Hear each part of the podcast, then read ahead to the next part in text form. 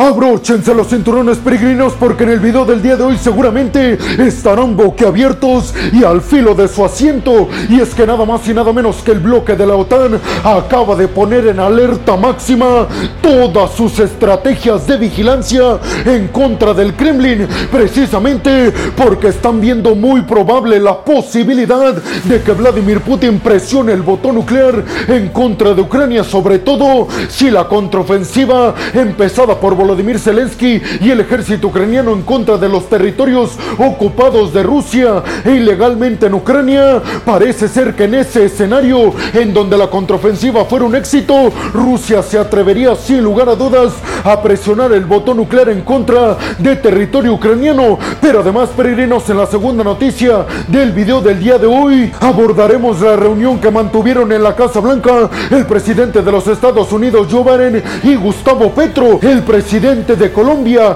Les diré específicamente qué temas tocaron ambos mandatarios y sobre todo qué papel está jugando Colombia en términos militares, económicos y de todo tipo a favor de Estados Unidos en el sur de América. Mientras tanto, en la tercera noticia del video del día de hoy abordaremos declaraciones que ofreció el ministro de Asuntos Exteriores de China y es que acabó de mencionar que el estrecho de Taiwán, tanto del lado chino como del lado taiwanés, le corresponde amplia y contundentemente a China. Esto obviamente lo dijo después de que un buque de guerra estadounidense transitara el estrecho de Taiwán, precisamente argumentando el derecho a transitar las aguas internacionales, que para las Naciones Unidas, es decir, para la comunidad internacional, estas son aguas internacionales y no aguas pertenecientes al gigante asiático. Mientras tanto, en la cuarta noticia del video del día de hoy, es decir,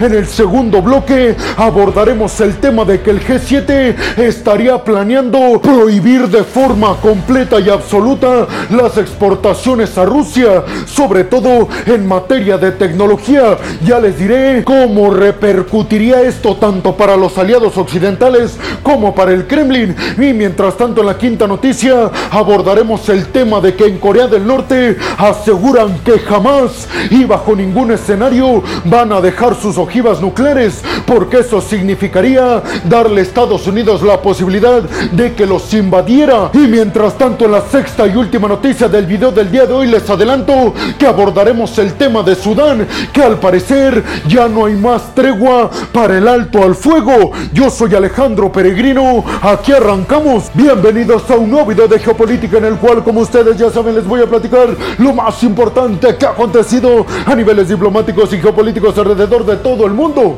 Y vámonos rápidamente con la primera noticia del día de hoy, peregrinos, si es que desde el bloque de la OTAN en su sede en Bélgica acaba de asegurar que va a aumentar de manera muy pero muy fuerte la vigilancia precisa y contundente en contra de todos los movimientos que esté utilizando Rusia para implementar ojivas nucleares en sus misiles. ¿Para qué, peregrinos? Pues básicamente para que la OTAN esté a 100% enterada de si Vladimir Putin quiere presionar el botón nuclear en contra de Ucrania, sobre todo ahora que está a la vuelta de la esquina el inicio de la contraofensiva ucraniana en búsqueda de recuperar los territorios que ilegalmente ha arrebatado Rusia a los ucranianos. Específicamente Estados Unidos fue el país que empezó con esta iniciativa dentro del bloque de la OTAN, porque según desde Washington están observando mediante los satélites del Pentágono que Rusia está teniendo bastante actividad nuclear,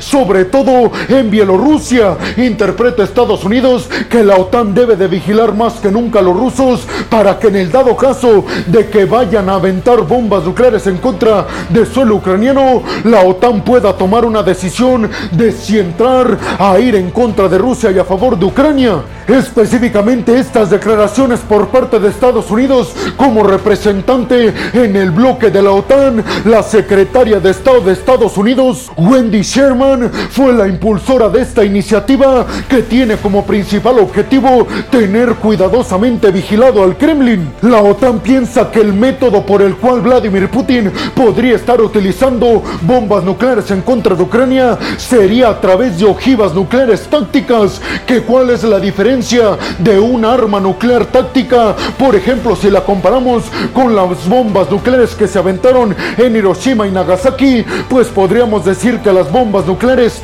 tácticas tienen el poderío militar mucho más reducido y estarían enfocadas en utilizarse en contra de grupos muy pequeños de militares o inclusive en contra de infraestructura crítica para el rival. Por eso dicen desde los Estados Unidos, bajo ningún escenario vamos a permitir que Rusia lleve a cabo ataques con bombas nucleares tácticas o bombas nucleares convencionales en contra de territorio ucraniano y por eso los tendremos más que vigilados. ¿Ustedes qué piensan, peregrinos? ¿Cómo creen que afecte esto todavía más al acuerdo nuclear pausado entre Vladimir Putin y Joe Biden, es decir, entre Rusia y los Estados Unidos? ¿Creen realmente que ahora sí estamos al borde de una catástrofe nuclear mundial?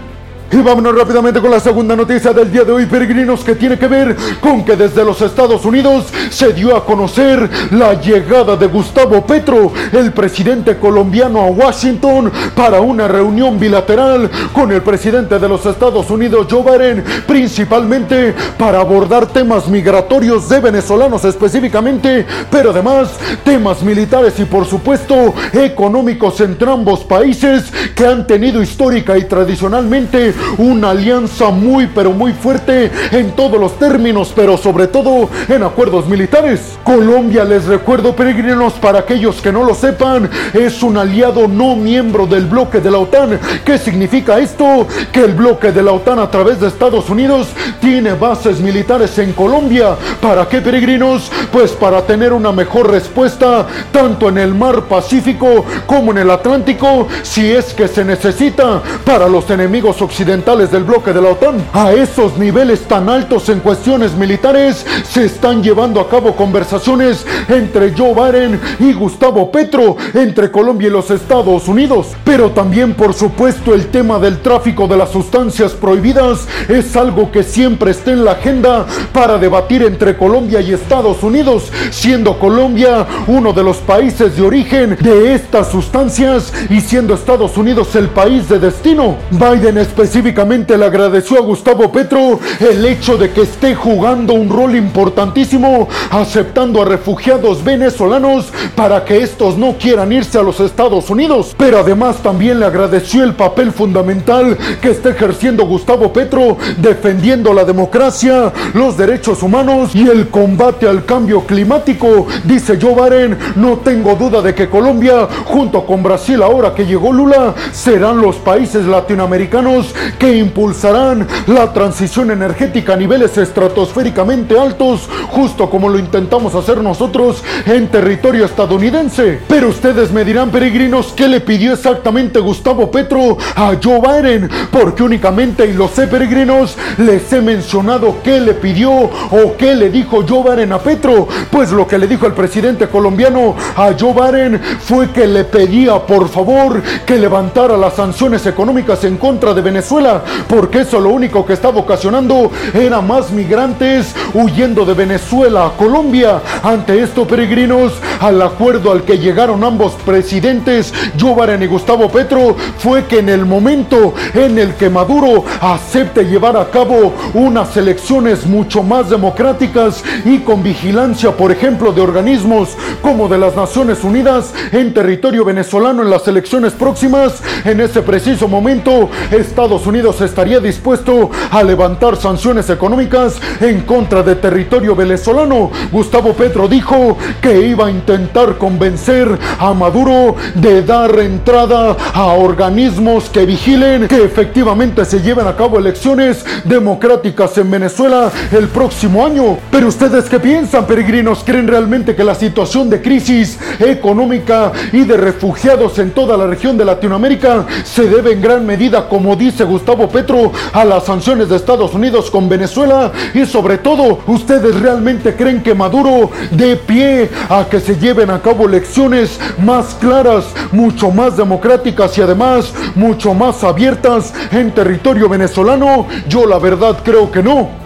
Y vámonos rápidamente con la tercera noticia del día de hoy, peregrinos, que tiene que ver con declaraciones que ofreció el ministro de Asuntos Exteriores de China, Qin Gang, refiriéndose específicamente al estrecho de Taiwán y al mar de la China meridional que en estos momentos China está reclamando estas aguas como suyas. Ante esto, el ministro de Asuntos Exteriores chino recalcó que el estrecho de Taiwán, tanto del lado de China como del lado de la isla taiwanesa, le corresponde absoluta y completamente al territorio de Pekín y aseguró que van a acabar con todos aquellos que quieran hacerse del control de estas aguas, refiriéndose específicamente a países del sudeste asiático o a países aliados de Estados Unidos como Corea del Sur y Japón. Pero tal vez lo más preocupante de estas declaraciones que ofreció el ministro de Asuntos Exteriores de China fue con respecto a Taiwán porque dijo que China no va a tener ninguna ambigüedad estratégica militar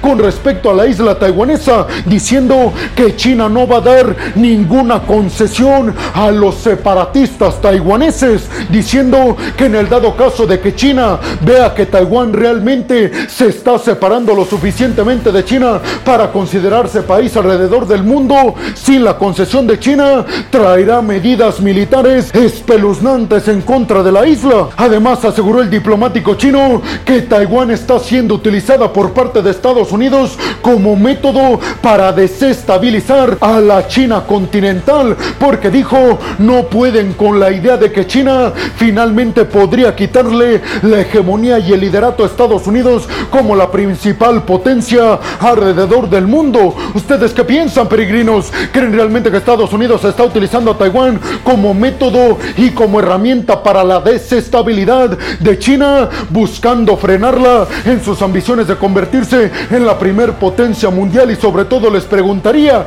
¿creen realmente que el estrecho de Taiwán le corresponde a China o debe de considerarse como lo es ahora como aguas internacionales?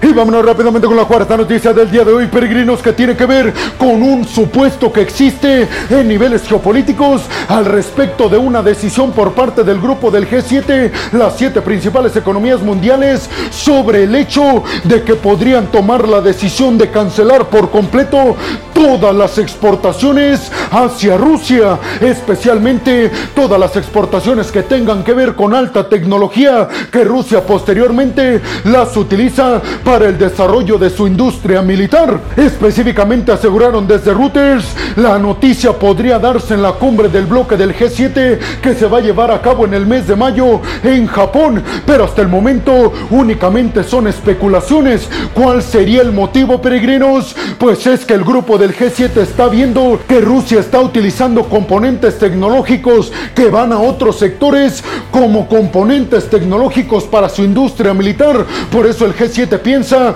que la solución más precisa y sobre todo la más efectiva para frenar la industria militar del Kremlin tendría que ser forzosamente cancelar por completo y en absoluto la exportación de cualquier tecnología y de cualquier nivel para que Rusia no utilice esa tecnología en su industria militar. ¿Ustedes qué piensan, peregrinos? ¿Creen que sería una buena decisión por parte del G7 prohibir de manera completa las exportaciones a Rusia? ¿Creen que el Kremlin realmente se frenaría específicamente su industria militar con respecto a Taiwán si llevan a cabo estas restricciones absolutas? Y vámonos rápidamente con la quinta noticia del día de hoy, peregrinos, que tiene que ver con declaraciones que ofrecieron altos diplomáticos desde Pyongyang, desde Corea del Norte. Y es que aseguraron específicamente el líder Kim Jong-un que jamás, bajo ningún escenario y bajo ninguna circunstancia, van a desactivar o darle a alguien su poderío nuclear. Dijo, la nuclearización de Corea del Norte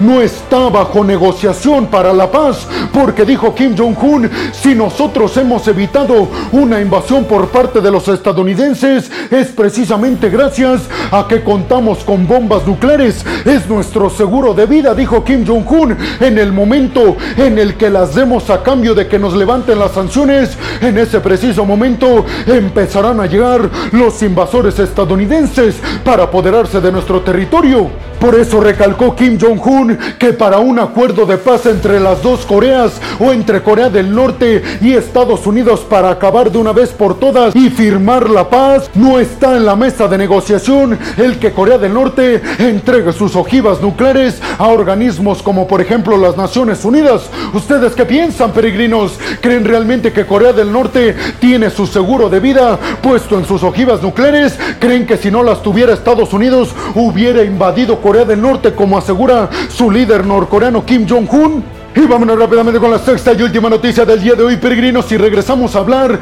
de Sudán. Y es que se acaban de reanudar los enfrentamientos catastróficos entre militares oficialistas y paramilitares. Y es que la capital Khartoum acaba de amanecer con nuevos enfrentamientos catastróficos que continúan afectando a la población civil inocente que vive en la capital sudanesa. El ejército oficialista descartó una tregua mucho más larga porque dijo, quieren arrebatarnos lo que hemos conseguido en cuanto a democracia, libertad y derechos humanos, estos paramilitares. Por eso no daremos tregua y no terminaremos este enfrentamiento hasta acabar con ellos. Hay que decir y hay que ser justos peregrinos porque Occidente, Rusia y países de Medio Oriente al parecer están intentando todos mediante sus propias perspectivas y vías acabar con este enfrentamiento y esta crisis militar Sudán, porque todos saben que podría desencadenar enfrentamientos masivos y una escalada en toda esta región de África y también de Oriente Medio. ¿Ustedes qué piensan, peregrinos? ¿Cuánto creen que dure este enfrentamiento en Sudán? ¿Creen que sea una guerra a largo plazo y que conforme pasen los días se vayan metiendo más y más las potencias mundiales como por ejemplo China, Rusia y Estados Unidos? Y bueno, hemos llegado al final del video del día de hoy, peregrinos. Les quiero agradecer muchísimo todo el apoyo que me dan, porque sin ustedes yo no podría hacer esto que es lo que más me apasiona en el mundo. Así que muchas, pero muchas gracias, peregrinos. Sin más por el momento, nos vemos en el siguiente video de Geopolítica. Hasta la próxima.